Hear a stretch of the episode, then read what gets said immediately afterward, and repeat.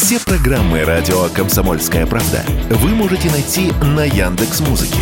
Ищите раздел вашей любимой передачи и подписывайтесь, чтобы не пропустить новый выпуск. Радио КП на Яндекс Музыке. Это удобно, просто и всегда интересно.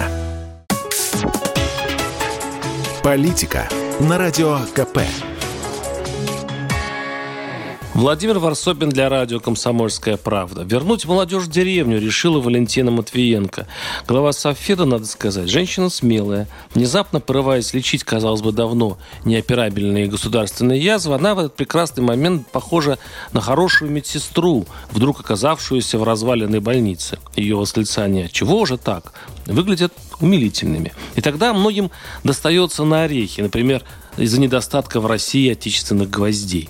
Но здесь Валентина Ивановна подняла проблему, трогать которую давно никто не осмеливался. Ведь всегда считалось, что вернуть молодежь в деревню – это как отправить школьника обратно в детсад. Считалось, что это даже противоестественно природе, ведь в современной русской деревне предел мечтаний сохранить у себя сельских ребят – но чаще и это не получается. Но по мнению Матвиенко, интернет-площадки и блогеры должны популяризировать сельскую жизнь среди молодого поколения, рассказывать о преимуществе переселения туда, сломать старые стереотипы и предубеждения что в каждом поселке, цитирую, кипела жизнь, и ее качество не уступало городскому уровню.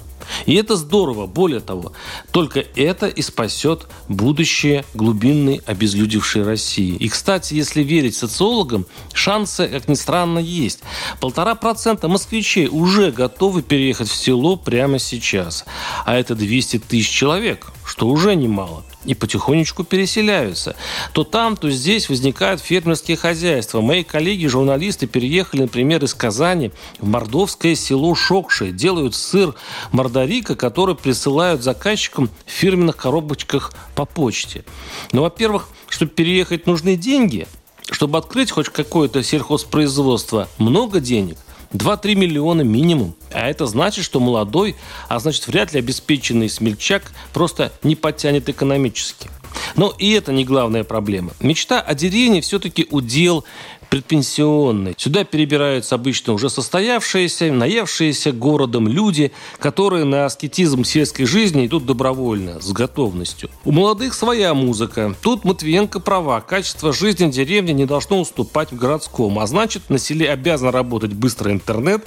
И страшно сказать, фитнес, бассейн, поликлиника, детсад, школа, досуговый центр, парикмахерская, ну или хотя бы асфальт. Сегодня это утопия. Причем совершенно безнадежная. И вот почему. Во всем мире сельское хозяйство дотационное. Причем в богатых странах тратят гигантские деньги на мелких фермеров. И стараются защитить их от эффективных гигантов агрохолдингов. Потому что фермер – это семья, живущая в деревне. А агрохолдинг – это мигранты.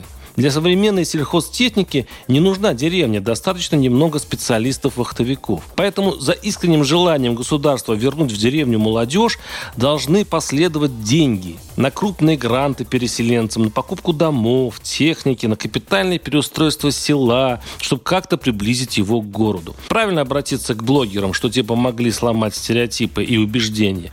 Но если государство думает обойтись только пиаром без следующих шагов, то это, простите, мы уже проходили и проехали. Варсобин, телеграм-канал. Подписывайтесь.